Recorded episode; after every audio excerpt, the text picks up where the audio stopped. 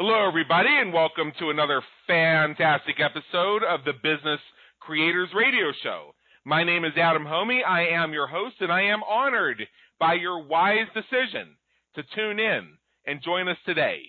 We are business creators. We are entrepreneurs. We're small business owners. We're local business owners. We're marketing and business coaches, consultants, and mentors. We are those who help others create and grow their businesses, and we also have our do-it-yourselfers who like to have your own hands on the levers as you market and grow. If you are one or more of the above, and in fact, many of our listeners who tune in every single week are all of the above, explore episodes, discover how we help you win at the game of business and marketing at www.businesscreatorsradioshow.com. Also, be sure to check us out on iTunes, where over 180 episodes await your immediate perusal when you subscribe today. Remember that every five star rating helps us help more business creators just like you. And you definitely want to subscribe because fresh content is added every single week. Now, for today's episode, this is one that landed in my lap a few years, uh, excuse me, a few weeks ago. Um, somebody actually approached us wanting to be on the Business Creators Radio Show, and as soon as I saw her topic and what she's doing in business, I said, book that one for me right now. The reason is, I saw what she was doing, and we're going to talk about that. And what she's wanted to share with you as business creators today is a discussion about all the crap that you didn't know was part of the gig when you started a business. And there was an alternative title, which will be kind of sort of like a, a subtitle for this episode, which is What You Don't Know, You Don't Know Can Kill Your Business. How many times listening to the Business Creators Radio Show have you heard me say, You don't know what you don't know? Well, same type of thing. And many of us, when we became entrepreneurs, and I put myself in the first division of this category, really had no idea what the heck we were getting into. Hey, sounds great. Rah, rah. Start a business. Be your own boss. Then you find out that eh, you, have, you have these things called responsibilities and things that happen. So uh, to help us break through this today, I'm very excited to introduce, introduce to you Brooke Borup of My Clone Solutions. So, Brooke, welcome aboard. Thanks, Adam, for having me. Great, absolutely. So what I'm going to do here is uh, I'm going to uh, turn the, the, mic over to you here for a minute. Actually, uh, you know we have a, an official bio from you that actually kind of sounds like the intro I just did. But what I'd like to do is give those of our listeners who are right now getting to know you an opportunity to find out a little bit more about uh, what Brooke's up to. So tell us in your own words a little bit about your journey that's brought you to your current intersection of brilliance and passion serving business creators. Perfect. Thank you so much. Um, all right. So I grew up in an entrepreneurial family. So over uh-huh. the course of uh, my parents, my grandparents, my aunts and uncles, we have 11 small businesses. And it wasn't nice. until I started my own business that I discovered that they were not business owners. They were basically self-employed. There's a difference, right? So I grew up knowing the struggles that a business owner goes through, seeing the ups and downs of the businesses based on um, based on money and based on time of year and lack of clients or too many clients. And I decided I never wanted to be a business owner. Like okay. I decided that when I was 15 years old and went and got my first job. And uh, at 31 years old, I fired the corporate world and said, I am done with you because you don't, it's too much red tape. There's too many things that you have to adhere to that don't make sense at all. And I was really good at supporting business owners and so when I just said, I'm done with this, I'm starting my own company, and I am going to go help these solar, or these self-employed business owners become actual entrepreneur business owners because they need to and they need to know what is there and they need help with it and they don't know what they don't know. And now I need to help as many of them as I possibly can. So that's kind of my journey. Yeah, well, and you know, uh, you and I have kind of opposite backgrounds. Uh, I come from a background of people who are not entrepreneurs. Uh, I was feeling the entrepreneurial bug. I think I got bit kind of early, but it took a while for the disease to actually make its way through me and infect my brain and cause me to do things like reject the norm and become unemployable and things like that. When I was mm-hmm. a kid, when I was a kid, I couldn't just sit around in the summertime, so I got me a lawnmower and started me a little grass cutting business. I mean, my prospects were limited because I lived way out in the country, and uh, you know the next neighbor was so far away you couldn't even hear their dog barking. But I found a trailer park a couple miles away, and I'd push my lawnmower up there, and I'd uh, hustle for uh, hustle for jobs. And uh, after a while, I had pretty much the entire trailer park for a couple summers, so I was making a little bit of coin. Uh, I used to scour the penny saver for opportunities, and uh, they were mostly that work at home type thing, you know, stuff envelopes, things like that. Mm-hmm. And I thought about that. Um, I also thought about getting into the business of becoming a, I kid you not, a distributor for M&Ms. Thought about that. Uh, my grandfather had a garage sale that he ran, and I would, uh, I'd help him out with that. Uh, when I was in college, when I was supposed to be writing my poli sci term papers, there I was down in the computer lab. I'd gotten an interest in competition auto sound because I wanted to put a MAD system in my Camaro. So there I was looking at some of the early e-commerce websites in the late 1990s uh, with the subwoofers and the amps and the custom door panels and all other kinds of applications. I had a reseller opportunity there too, but I allowed people to talk me out of it. Uh, I mean, I could have made a mint on these custom kick panels that uh, set the custom sound stage for the third generation Camaro, which uh, from the front stage was horrible acoustically. Could have made a mint on this. Uh, other people were making all kinds of money. I got in touch with a um, got in touch with a guy who wanted me to come on as a distributor. I could have done it, but I allowed people to talk me out of it, saying, "There, you know, get rich quick schemes. Why aren't you investing in the stock market?" Yeah, like I was 20 years old. I knew a damn thing about the stock market. Come on. So, you know, I, I decided, all right, I'll get the gold watch. I'll I'll go to college. You know, you know, finish college. Yeah. Uh, well, I mean, I, I I did a poli sci degree because I had this I had my childhood dream of becoming an attorney. Then I actually uh, did some research and attended some seminars to find out what being an attorney was all about. And let me tell you, I have since then the greatest respect for attorneys because what they do is an art and a science. And I also had the unwavering decision that there's no way in hell I would do that for a living. So casting about. So I have a couple Mick jobs that really, you know, sucked uh, to, to put it bluntly. And I said, all right, I'm going to go get my MBA. Uh, got the MBA, held down a full-time job while I was working the MBA, and discovered that I was essentially unemployable. I tell you, and this is why, and this is, and I know I've been, you know, going on here for a few minutes, but I'm getting to the punchline. The reason why, when I saw your episode topic, I said I need to have you on my show, is because what I felt was totally lacking in the MBA education, and it's only evolved slightly in the past 15 years. It's only evolved slightly. We're nowhere near as far as we should be. Is they weren't teaching you entrepreneurship. They were teaching you how to become a corporate servant. Right. And I'll tell you, and I'll tell you exactly why. Because MBA programs uh, by and large, and again, this is a rule and there are exceptions to it, so any of our listeners want to tell me that I'm wrong about such and such a program, I probably am because there are exceptions. But the general rule that I've seen is that they depend on corporate sponsorships, and just like online marketers who depend on their affiliates for a significant portion of their income through the internet, MBA programs depend on companies that offer tuition reimbursements in exchange for the five years of slavery for a significant portion of their students. And mm-hmm. you know how you know how you can tell which companies are putting up the money? The ones that are always praised by all the professors and cited as case studies. Exactly.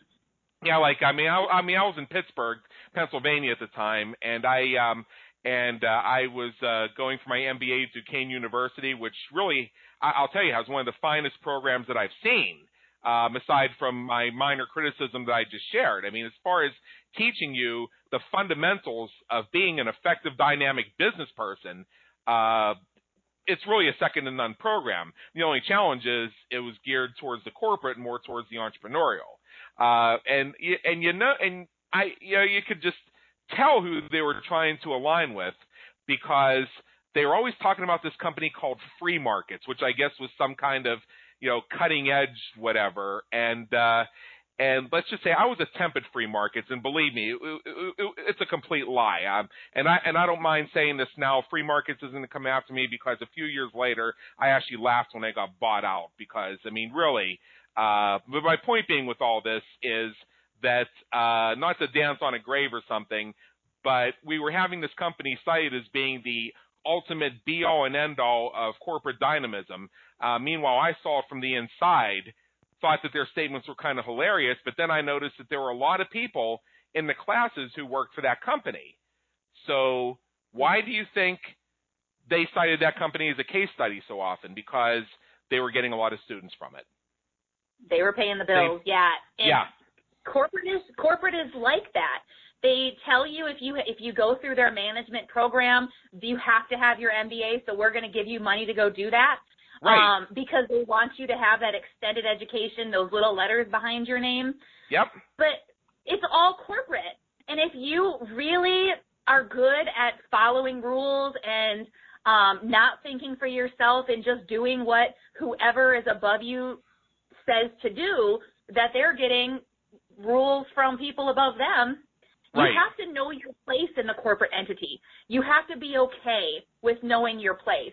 And if you make it up to the top, then great. But if you're, you have to be comfortable where you're at because you never know if you're going to get to where you want to get to without leaving and going doing it yourself. But there's And- that downside. and and and you know what uh, that whole thing of you know working for corporations and being told that my um that the perception of my ability to tell the truth if not my entire evaluation as a human being was determined by my relative position on an organizational chart to somebody else yeah that didn't fly Yeah. with me sorry uh, so when I jumped out and uh, went full time into the entrepreneur thing, I thought I'm done with this forever. And to a certain degree, I was, but there's still some crap that we didn't know was part of the gig. So, That's uh, you know, me, you know, me using my own platform to sort of, you know, just rant here for a while, which I can do because it's my Business Creators Radio Show. But now what we're going to do is we're going to shine this spotlight onto Brooke. And what I want you to do for me first and foremost is define in your experience and in the experience of some of your clients, what is some of the crap that they didn't know was part of the gig? everything they didn't get in business to do. So Right. I work I work with um, small business owners that have a skill, and they have a really really great skill that they are amazing at. Um, let's just take the baker. So the baker at your local grocery store that everybody raves about. Now, granted, I'm from Florida, so here in Florida it's Publix, right? And Publix has by far some of the best grocery store cakes you'll ever eat. Right. And these bakers know that and they get clients on the side and they start doing their thing and they're really good at it and they love it. And so what they do is they say, I'm going to go get myself a kitchen. I'm going to get myself a storefront. I'm going to bake cakes for a living. I'm going to take all of my savings and all of my 401k and all of my everything and jump feet first inside of this because this is what I love to do. Whee! Exactly. And so they get into their shop and then they're like, where are my clients going to come from? How do I find them? How do how do they even know that, you know, I'm here? Well, that's called marketing, folks. Um and so and but if you're a if you're a baker at Publix, Publix is doing the baking for you, right? Or sorry, the the uh marketing for you. But then Right. guess what? Tax time comes around and you have no receipts, you have no anything because when you worked at Publix, they did all the money. They also set all the prices. And I can tell you that that is the number one thing with most entrepreneurs is packaging and pricing themselves. Either they undervalue themselves and cut their rate down to nothing so they don't make any money and they fail, or they say, I'm worth much more than Publix, So they go in at the top dollar, don't get any clients, and they fail. And, you know, and then where it comes to really what I help with and what I do with my clients is all of the administrative crap. So that might be bookwork and it might be marketing, but guess what? You don't have a website. You have no way of taking care of your clients, no form of communication. You have no idea on anything about the business with the exception of what it is that you do best. And nobody thinks about that when they take that leap from corporate to entrepreneur unless you've been trained. Right. And so that's where we are. All the crap you didn't know was part of the gig. And that's where, you know, those, that the statistics of like three out of five small business owners fail within the first three years. It's not because they weren't good at what they did. It's because of all the other crap they didn't know. And that's yeah. where we're at. Well, you know, and some folks, when they see entrepreneurship, they see, oh, I'm going to be my own boss and I'm going to live a freedom based lifestyle where I'm going to work one hour a month and I'm going to travel the world and all that. And then you find out that um, the people who are actually doing that are those that have spent hours, if not, well, actually more years and years, maybe even decades in the trenches and now have 27 different streams of income to support that lifestyle. Uh, believe me, they didn't become they didn't become little Tim Ferrisses overnight. I mean, they, there's a lot of blood, toil, tears, and sweat behind earning that lifestyle. And even while they're uh, hiking Mount Kilimanjaro, they're still checking in to make sure that all 27 streams of income are flowing. They're probably answering 100 questions. They're still dealing with lawyers and accountants and every other darn thing. They're just not having to do it from an office, which is the beauty of it. So looking at it from. No, they've learned to manage. Well, sorry. Yeah, they they have learned to manage their Yeah. business rather than run their business, and that's what all um, self-employed people that choose to be self-employed. That's where you're trying to get.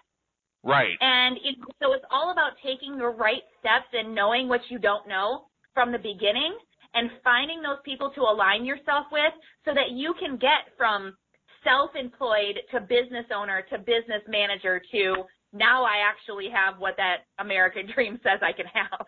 Right, exactly. It, it's a stepwise process. So if you're not yet at the place where you can say, eh, I'm bored, I'm going to Paris, follow the steps. You'll get there if you follow the steps, but don't expect it from day one. See, where I'm at right now in my business evolution, if you're listening to this into, you know, you know, we, um, you know, this episode was from 2017, but, uh, if you're listening to this 10 years in the future, uh, bear in mind where I am at right now is here's how I define the idea of entrepreneurial freedom. For me, it's in the little things. Uh, I'll give you three quick examples. Uh, I break a tooth and I'm in constant pain. Uh, somebody who does not have any freedom at all has to request time off, listen to a lecture about, uh, well, can you get back here this afternoon so you don't miss the meeting, uh, et, et cetera, et cetera, et cetera, and be told it has to cut into their vacation time if there are no sick days, uh, and may have to wait and even be lectured about, you know, can't this wait till the weekend? You know, we have a deadline here. If I break a tooth and I'm in pain, I hit pause and go to the dentist. And because everybody's at work, I walk right into the chair, sit right down. They shoot me up with a Septocaine, and off we go. La la land. Yay! Tooth fixed. uh, that's example number one. Example number two, I want to attend a seminar.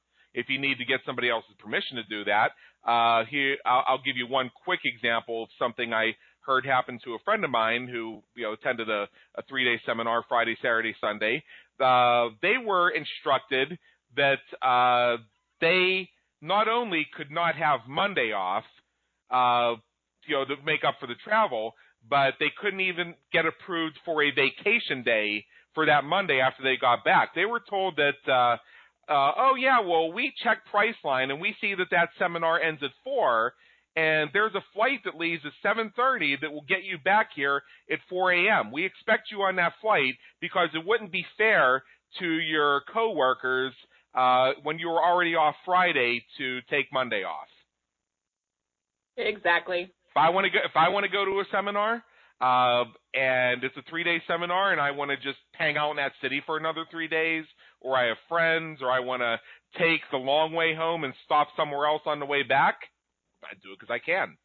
Third, and this is something that I, it's taken me 10 years to get to, and this involves you having really good relationships with your clients and being able to understand some of that crap you didn't know and master it is if I want to travel somewhere, because I have like uh, four or five clients that I deal with directly. Um, they're you know, part of the core of my business. They're very VIP elite type clients, and I handle all things with them hands on because uh, it's just my passion. I mean, I'll I'll I leverage and grow in other ways, but these four or five clients, they're mine. Uh, I don't really have to worry about them and their issues and their deadlines and their nagging me whenever I'm traveling or at a seminar or taking a vacation or something like that because my relationships are so strong with them. We just schedule all their stuff around uh, my needs and around their needs, and we make it all work out. And now that took a long time for me to master that skill and master that ability, and that comes from when you have ironclad trust-based relationships.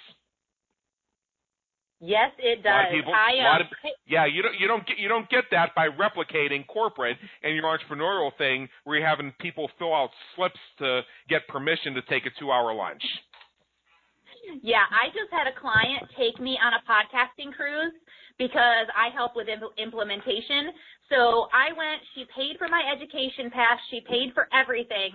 We went on a five day cruise Two of those days were education. The other two days we spent implementing, and we implemented from the bar, we implemented from the pool, we implemented from the from the hot tub. We were working the entire time, but we both got a five day vacation with some really awesome people and learned a lot. And exactly. you can't do that if you work for a corporate. You know, your your clients in corporate are not taking you out like that. right, right. So I mean, we can talk uh, for a long time about why delegation is so important to any business owner, but come on, we know the answer to that, and you have a and you have a book that teaches that, which we'll talk about. Um, so what I'd like to do is I'd like to actually go below that surface layer, and I'd like to go to the layer of dirt underneath it, which is how does a business owner choose the right tools to sustain and develop what we've been talking about? Okay, so the number one thing is to have an ally don't just go at it on your own. There are lots of resources out in the world. Um, but if you're trying to save yourself the time and the money that it takes to uh, t- trial everything out, um, go to where those people are hanging out. And I will tell you, there are Facebook groups of digital marketers, and there are Facebook groups of people that do this all day long. But find somebody that knows stuff that knows the stuff that you don't know. This may be a virtual assistant. It may be um, an online business manager. If you search those Google terms, you'll find them. And then you can ask them the question, you know, what should I be using for my CRM? Or what should I be using to automate my networking homework? Um, these are the things that these are how I get business because people are right. asked. I'm, I'm known as the question person now. So people ask me these questions, and seriously, I will be out in public, and I will have my name badge on from whatever networking event that I went to, and they'll be like, "You're Brooke. I need to know." Dot dot dot. And ah. and so it's it's all about finding that ally in your business. Um, my biggest rule is don't be sold. Don't be sold because small business owners will be lazy when it comes to choosing the right tools for their business and they will get a call from someone and it could be from you know a crm system it could be from an online marketing system and they're just like wow okay well that sounds really great. You just promised me a, a lot of things but that's something they've never heard of before. And i will and i'm going to throw my dad under the bus here because um coming from an example standpoint, um, two years ago, my dad or my mom called me and told me my dad did something bad and he didn't want to tell me. And um, I called him and I said, "You need to tell me what you did because mom's angry." And he said, Yellow Pages called him, and they told him he needed a new website and he needed SEO and he needed all of this stuff and they sold him to the tune of four thousand dollars. He didn't even know what any of that meant. And he called, and when we were talking, I said, well, I'm not handing over your website to them. So you better call and get out of that contract. You've got 72 hours. Right. And so, you know, hey, we got him a new website and we got him SEO and we got him everything they promised for under $4,000. Right. But he was he was sold and he wasn't even going to own his website. Yeah. and let me let me that. yeah, let me point something out here. Um, you got to be real careful about those types of deals, especially when they say we'll throw in a free domain. Because I've seen people, I'm going to say it, I've seen people get bent over royally. I'm being blunt Mhm. about it by the we'll throw in a free domain thing. Because what happens is you find out you don't own your domain. You pull the plug on that service, and poof, there goes your business. Exactly. You know, and you don't need to work with the biggest companies out there. A lot of them are overselling you. I can't tell you. I there's there's one one particular CRM that has an amazing team of cold callers. And they will Yeah. call every small business that gets registered and they will say, you need to have this CRM. You need to have all of this stuff and this is what it can do for you but at, they don't realize that that ten thousand dollar setup fee and the three hundred dollars a month that they're giving you for half price the first year, you're never going to use ninety percent of what that CRM has to offer Right. because it's not you. It's not. It, it wasn't built for you. It has nothing to do with what you need. Most small business owners need to start with something that's twenty bucks a month. And then if you pay, you know, if you were to come to somebody like me or a OBM or somebody that um, has some knowledge about CRMs that can guide you through how to set it up specifically for what you need, that is all you need. You may Right. have a thousand dollar setup fee or a four hundred dollar setup fee versus ten thousand, and you didn't even know how to work the software, or you That's never true. used it. So just don't be sold. Find somebody like me um, that can answer some questions for you and give you that opinion. Yeah, let me. Uh, you know, I there there's something I do in my uh, business consulting is uh, is part of what I do is when I find a client who is susceptible to being sold, is I work out with them that anytime they get a call or anytime somebody approaches them about doing a demo, uh, they uh, if I can, I'll listen in or but at minimum I want them to send me their notes or their summaries or what have you and uh, ask my opinion on whether they should do it. And no matter what it is, I don't even read the stuff. I just tell them no. I'm, I'm revealing a little. I'm revealing a little secret here. Um, I hope my next my next 25 clients aren't listening to this very second. No, I'm just kidding. But uh, with this with this one particular client, let, let me let me get past the facetious part and get to the serious part. With this one particular client, because they were so susceptible to being sold, is I would have them run all this stuff by me, and I would say no to every single one of them. The reason I did that is because 95% of the time, they just said, no, Adam said, no, I'm not doing it. Hey, if they could be sold by the other company, they could be sold by me too. That's what you have to remember. Don't be sold. Do your own homework. Do your own due diligence, which means uh, even when you're working with a consultant, make sure that the advice they're giving you is what matches what you need to do with your business and what is, you know, at the intersection of your brilliance, your passion, and your sense of integrity. Um, Yep. The other it's, fi- all, it's all about process. yeah, it's, the other, it's, it's all yeah. about process at that point. Yeah. And it, it can start at the very beginning when you're out networking for your business and you meet uh, in, a, in a given week, especially here in Tampa, Right. there are 50 business, co- 50 business coaches or consultants that you're going to meet. oh yeah, Not all of them are trying to sell you, but if you go through a process and say, all right, I'm going to ask this person a question that either I already know the answer to or I already have an idea of what my answer is going to be, see what they tell me and see if they immediately try to sell me or if they're really in it to help me. right. And then test it. That's how you find a business coach. You don't just jump in because somebody has a webinar. right. You know, you you need to find the right one for you, and there are a lot of them out there. You know, and I work with business coaches all day long because my clients have business coaches, my business coaches have clients.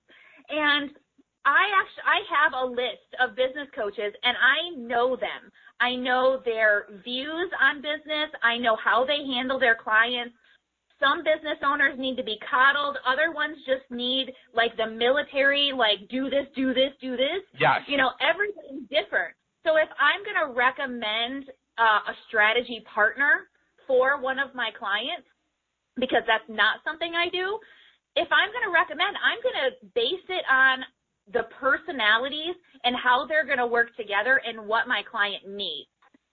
So that's with everything in business, with finding people to be your ally, for finding products to use in your business, for finding suppliers to work with.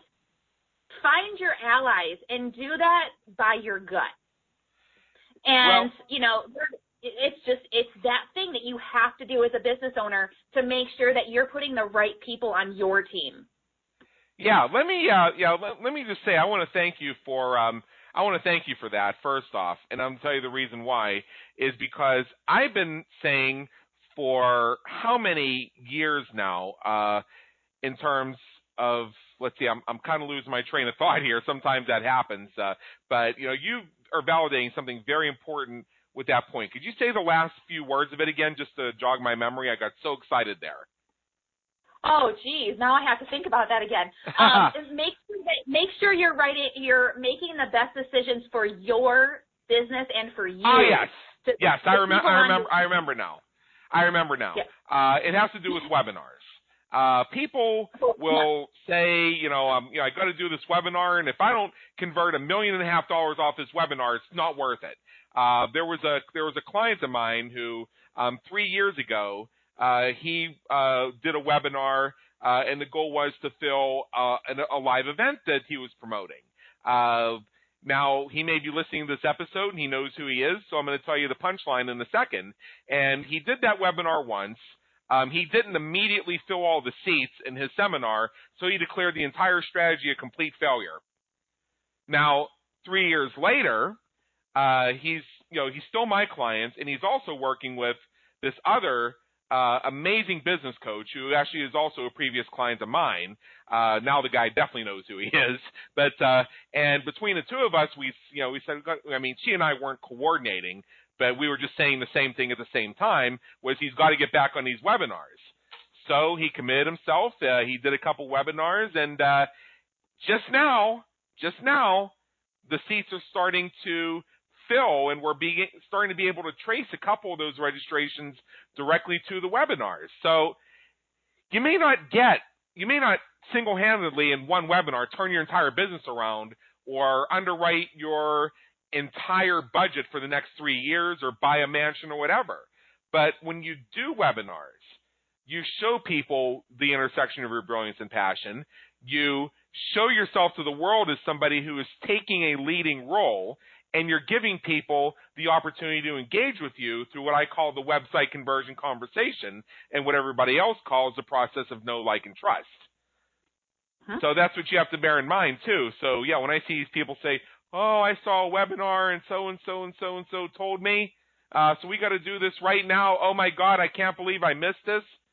Like you know you're writing great sales copy for them. Thank you. Uh, i'll swipe it and use it on your behalf and maybe we'll find another guppy but uh, but the fact is is um, it's part of the process of making the right decisions. And by doing your own webinars uh, and putting them out in the world you're showing people that you are an authority figure. You're showing people you're an advocate and you're giving them the opportunity to engage with that they may need mm-hmm. 14, 20 opportunities to engage with that, which is why you don't just do one and when it doesn't immediately turn everything around, just throw the whole thing out and say it was an abject failure and I'll never do it again. No. yes. Yeah, well, and ideal, like, okay, so in 2017, the webinar industry, the teaching of webinars, the doing of webinars, the doing yeah. of webinars to do other things is a multi-billion dollar business right now. Right. Oh, because it is. it's what it's the it's the way that people are selling where it used to be networking, it used to be cold calls, it used to be a whole bunch of things. And in like as a, in 2017, right now, um, it's the thing. But technology is going to change, and then there's going to be something else. But if if you look at it as the evolution of the business owner or the evolution of business in general, you ha- there's one constant thing. You have to do and you have to follow up and follow up and follow up and follow up. And if you don't have that process in place, and it doesn't matter what's your industry, it doesn't matter what's your business, it doesn't matter what you do. If you don't have that follow up put in place and it's not automated, you failed. Yes. You Uh, have to make sure that that is the first process that you put in place as a business owner. Right. What is your follow up process? Because if you don't have one and you're not thinking about one, everything you're doing is a failure. That's right. That's right. So we talk about follow-ups and being persistently consistent, and this is another thing that people don't always know is of the gig because they can be sold without even realizing that they're sellable, and they buy into this. Well, I sent one email and I made thirteen thousand four hundred and twenty-three dollars while I was eating lunch. No, no, Yep. no, no, no. Yeah. Uh, so what? Yeah. So what? So what I've dealt with with a lot of clients, and I think there are about uh, there's a couple current clients and maybe 15 previous clients who may be listening to this who are all going to think it applies to them, and the answer is it does. Uh, when they saw what goes into doing a promotion to your list, or doing a launch, or filling up seats in a webinar, let's just even use that basic example. Um, their eyes pop out when they see all this, you know, pre-launch sequence and sideways sales letters and uh, story selling, and they say, you know, why the heck are we doing this? Uh, I've been I've been in business for 20 years. People know me. They don't care about this bullshit. Just send an email asking for the order. Now I have a very simple response to the I've been in business for 20 years. These people know me. They don't need to hear this bullshit. They uh, Mhm.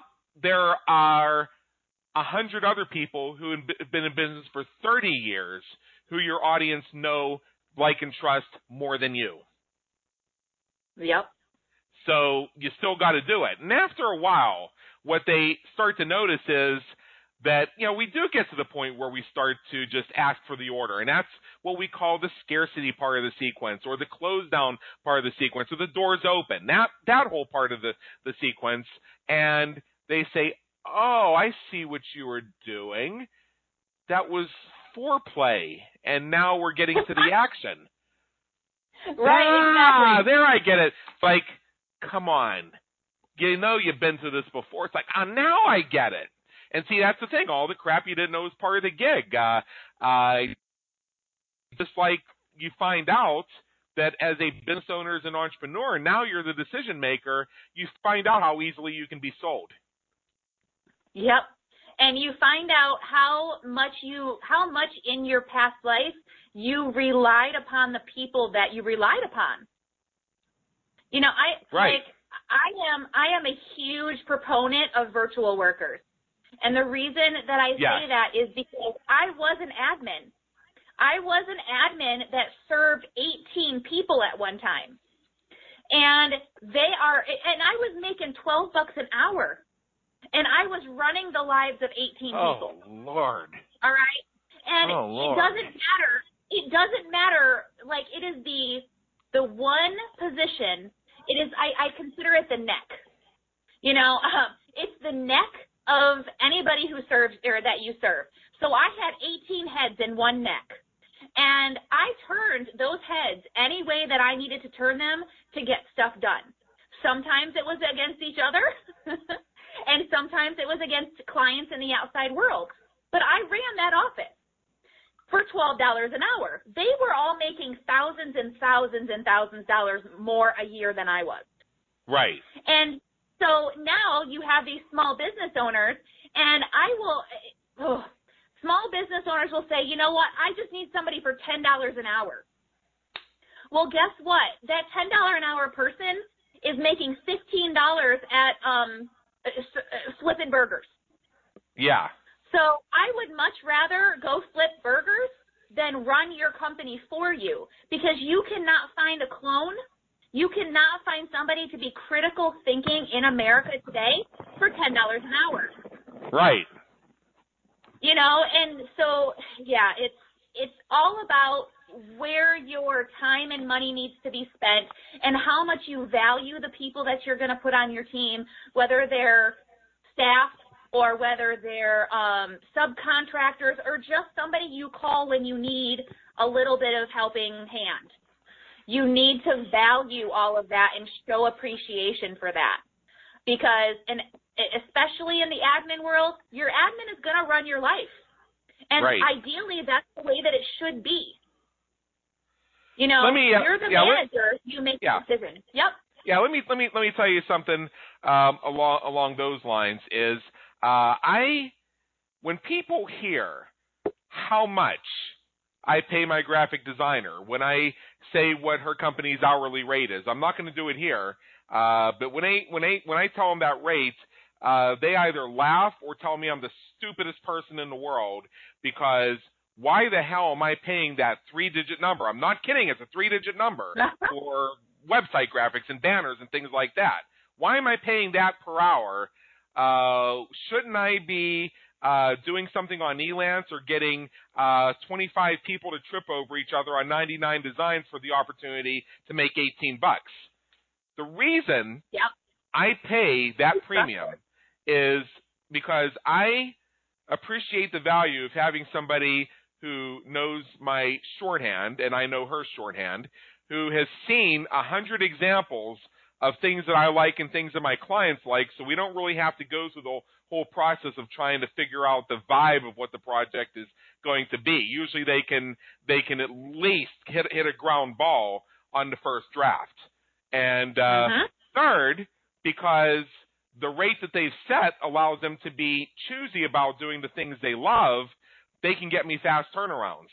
So low super low supervision, high high quality, fast turnaround, and not having to spend a lot of time on this. Uh, there's another firm that uh, I work with for a number of things, but the gist of what they do is they manage the Business Creators Radio Show. I mean, all the nuts and bolts of it.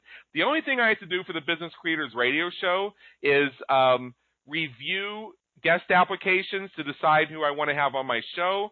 Um, if there's somebody that I want to reach out to to do that, and to show up and do the interviews. Literally every single thing, other thing is handled by somebody else. Uh, I mean, guest sourcing, guest approval, and me showing up to do the interviews. That's all that. That's all I have to do. And exactly. uh, I pay and I pay this firm probably more money than I really have to. I mean, I could probably find a way to get a lot of that done for ten dollars an hour. But do you know why I pay what I pay? So I don't have to worry about it. Mhm. Exactly. I mean, uh, I, I mean, I mean, all I all I have to do is uh, say good job, thank you. Uh, once in a while, point something out. You know, when I catch the occasional statistical error because we're dealing with humans.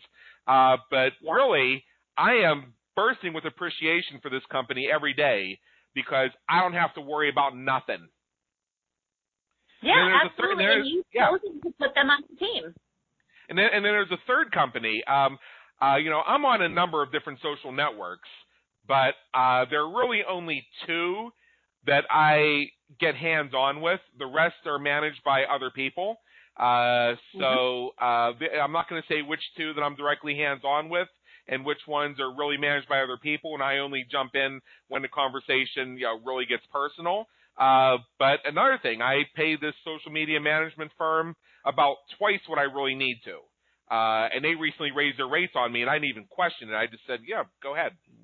You know, surprised you're even asking. Really, I mean, you deserve it. Uh, no, same thing.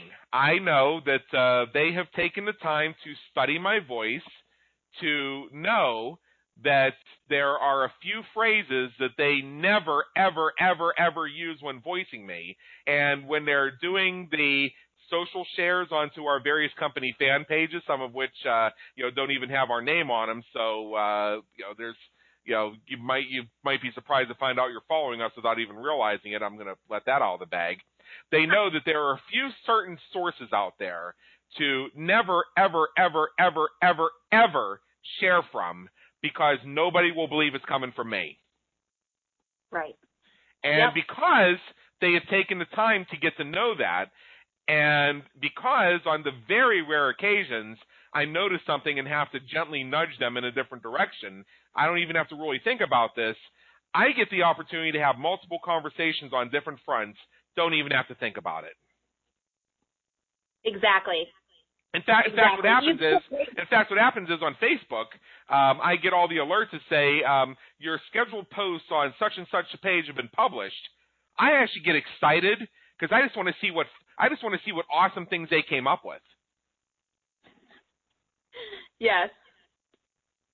Yeah, yeah. it, this it's, what, it is amazing. It's amazing how much that how much you can if you put the right things in place and you have that ally to teach you how to do it, you can you can get your business to where it doesn't work or where it works without you or where you can sell it or you can succeed it. And you know, I work with my clients starting from day one, and they may have been in business for 30 years and not even know what they're going to do with it for their succession plan. What are you Right. going to do when you retire? Is your business worth anything? And like, I will work with business brokers, and they'll call me because the first question a business broker asks you when you want to sell your business is, "Can your business run without you?" And if Right. the answer is no, you have five to seven years worth of work to do yep. in order to, to say yes. And so, and then they bring me in at that point. But if you start working with me now, or you start working with somebody now that can help you start building that, when you're ready to um, sell your business or succeed your business, and the business broker says, "Can the business run without you?" and you say, "Yup," guess what? You can start today, and you can have your business sold as soon as you can have your business sold. Right. And it's Uh, crazy. Right. Uh, you know, true disclosure about my business. Um, I have those five to seven clients that I told you about. Even if I were to sell everything else I had, I would still keep them. In fact, it would be part of the deal. Um, there were uh, companies that were looking to, uh, you know, buy me out as an exclusive resource, and I said, well, I'll be exclusive, but I get to keep these other five. Right. So I mean, all those types of deals. So that piece of my business, I absolutely know is unsellable. And I also have made the strategic decision that uh, there's planned obsolescence around that. Those clients are welcome to stay with me as long as they're in business. In fact, I hope they do because these are clients where I've been with them eight years, 10 years, 12 years. That's the nature of the relationships we have. I mean, those are the time frames. Um, I hope they stay with me until they drop dead at the age of 95. But the fact is, that is a planned obsolescence model. When it's gone, it's gone. I'm not looking to Right. leverage that or build a team around it or clone it or make 20 others or anything like that. What the Business Creators Institute is currently in the process of is developing training and education programs that can be delivered on an on-demand basis where uh, Mhm. ultimately we're going to, and this is four years out according to the plan, four years, going back to your point, where we start to bring in a faculty of guest instructors. So ultimately, uh, the Business Creators Institute, if and when I sell that seven to ten years down the road, is what the current plan calls for, is that uh, it will be a training organization that doesn't require one particular human being to be the Godhead figure. Right. And for your listeners out there that are service based and they run things themselves or it's a family business, you know, I, I real I hate to be morbid, but you need to have more of a plan than just that million dollar life insurance policy. Yes. Because think about your clients and think about the people that the, the schedule that you have. My dad works has a nine month schedule in his business. If something were to happen to him today, that nine months worth of clients where there's nothing's going to happen. Those houses are not going to be built and those roofs are not going to be put on by the person that was that was given that because he has chosen to put himself in that in that position. Yeah. You know, now we're actually working on succeeding the business to somebody and so we're in that 10 year plan. But if you have to think about your if you are the trade, if you are the service, you need to have a plan for if something happens to you today and processes in place and people in place to, you know, start to learn what you do and start succeeding your business to somebody. that needs to be in place 10 years before you think you can retire.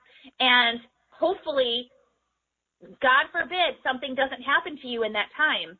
And Right. this comes this comes from my heart because my dad has fallen off four roofs. He's had Wow. back surgery, he's had knee surgery, and he is still up swinging a hammer. He is 55 Nice. years old. And, you know, but that's not what that's not the standard. He's in really good shape and he's really passionate about what he does. But the next time something happens may be his last time. And I think about that every time I hear about Tim the Tool Man because my dad falls into that category.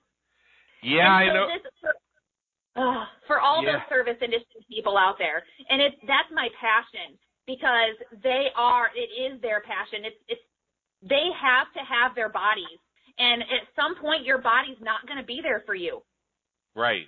That's and you true. need to have you need to have plans for that, and that's why I got into business doing what I'm doing. Yeah, and and and what part of what I love about that is how you do support people in that way, and you point out certain truths that if you want a sellable business or a business that can truly live with live without you, it's like it's like having an oak tree in your front yard. You better plant the sapling today because it's going to take some time to grow. Uh, Right. So, uh, so I mean, I, I remember uh, 30 years ago, uh, my dad and I planted a little sapling of a maple tree uh, in the front yard of my parents' house, and that sucker, 30 years out, is just strong enough where somebody might be able to start climbing it. Yeah. And and hey, you know what? It's going to be there for a really long time. It has a succession plan. Yes. Yes, yeah, it's going to keep it's going to keep growing more and deeper roots and shoot off more branches, and uh, the leaves are going to rain down from it more and more as the years go by. See, doesn't that sound like a business analogy? Absolutely. And people are going to buy the house. Yes. New people are going to move in and it's still going to flourish until one day, you know, it, it, hey, you know, who knows how long it'll be? Who knows how many owners it will have? Right. And when you start a business, your ultimate goal should be for that next person to own that business so that you can go on and do your next thing. Because entrepreneurs have many great ideas. They're Oh, not yeah. just made to do one thing. And, you know, you, but you also, you need to take your body into consideration. You need to take your mind into consideration. And you need to take your, your family and what you want to do in your life into consideration it's not just about today. It's about your plans for the future and where you want it to go. And it's you have to start with that at the beginning. Yeah, I think I think that's very true, and you know we have to be aware of you know how to delegate and what to delegate, and to have the type of business that you can and want to delegate. Um, you know, just because your coach tells you, "Oh, you got to leverage this, and you got to make like five mini Brooks or five Atom clones or something like that," you got to ask the question: Do you really want to? And if the answer is no, find something that you would want to do that with. So don't allow Exactly. your current circumstances, like you know, you know, like you know, like with my you know, with my handful of VIP clients, I don't want to leverage that or build a machine around it or anything like that. So I say, no, Mhm. this is not the one I'm going to do that with, but I'm going to do that with something else that I can get behind and get excited about. So I get to I get to have everything I want. Yep. And you want to know the first thing you should delegate? Do tell. All right, the cleaning of your house. Yeah. for you know, the easiest thing for you to delegate is the cleaning of your house. No Having joke. hiring a cleaning service to come in and clean twice a month. And once you do that, you're like, oh my gosh, I never want to go back. What can I delegate next? So Right. all of these all of these places that uh, send sous chef meals to your house, uh, that's another thing you can delegate. No more shopping. Yes. and that's, that's just in your personal life, right? Right. And so you start thinking about all of these things in your personal life you can delegate, and then you're like, wow, what can I delegate in my business? What do I hate doing? That's true. Oh yeah, yeah, cle- yeah. Cleaning your house. Um, you know, another one is uh, when I get my when I I tell people that every few weeks I get my car washed. Note I didn't say I wash my car. Yes, I know how to wash a car. I used to make money washing cars. I I I can wash cars better than just about anyone. But is it really worth my time to wash the car? Or is it more worth it to pay $30 for somebody else to do it while within that 15 minutes I have to sit there waiting for the $30 job I paid for? Uh, I could uh, close a deal or do something that's revenue generating for a lot more than $30. Where is my time best spent? Exactly. It takes me, I have this great car wash here in Tampa that I absolutely love, and it costs me $15. They do the inside and the outside. And I can sit there and I can be on a conference call or I can be on a client call or I can be checking email and I don't lose any time in my day for the time it takes that car to go through the wash. That's right. And get all clean. You know, the same thing. I it it, ta- it would take me what an hour to clean my apartment, or two hours to cut the lawn, or whatever. Yeah. But all of that time, I can now make money, and you can turn that right around. And my best example, um, for people, for new clients, for people that are asking me, what should I start with, or how should I delegate? Um, the first thing that I have to get people in is the mindset of delegation. And here's Yes. the best example that I can use that everybody understands. So if it takes you 10 hours a month to do your books, to scan your receipts, to call your clients to collect money, to send invoices, and all of that, and your hourly rate is a hundred bucks. You just paid somebody who doesn't have the expertise to do the job a thousand dollars a month to do that. Right. When you could have paid somebody that does have the expertise that can do it faster, $350 a month. So right there, I just saved you $650 that you can now turn around and go and get a new client or two in that 10 hours and pay for your new bookkeeper. well, dang. Talk about saving money. Well, dang! I'll tell you. I'll tell you what. We are right at the top of the hour. I mean, we have uh, literally uh, two and a half minutes left here. So what I'd like to do is I'd like to turn the floor over to you for just a moment. And uh, you uh, told me in the green room, do you have a little something for us? I do, I do. So um, we are releasing a brand new YouTube channel here in March of 2017 called In the Trenches MBA. Now that Yes. we're back to the MBA thing, right? Yes. So In the Trenches MBA is a question and answer type system that we've put in place for our clients and for our new family across the United States and internationally. So what I want to give to you today is if you go to um, myclonesolution.com slash in the trenches, and I'm sure you'll put that in the show notes for me.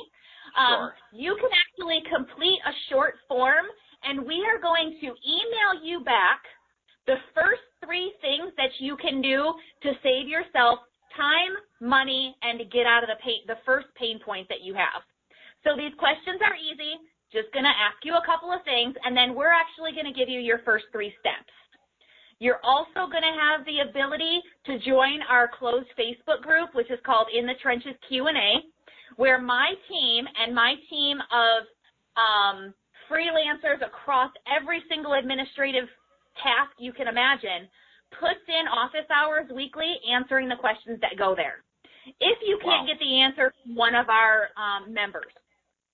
So Wow, that's great. this we're looking to make this into the place where small business owners and growing business owners go to get the answers that truly make a difference in their business um, and not just what CRM should I use and then everybody tells you what they use because Exactly. that's not the so um, again myclonesolution.com slash in the trenches and you can find us on YouTube as well at in the trenches MBA.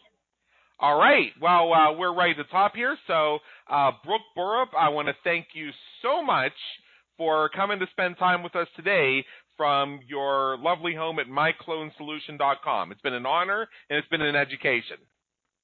Thank you so much for having me. I look forward to coming back. All right. For everybody listening, this is Adam Hommey, host of the Business Creators Radio Show. Please be sure to check out our previous and our upcoming episodes at www.businesscreatorsradioshow.com and on all the networks which we syndicate. where we help you win at the game of business and marketing. Till next time, have a great day. Take care.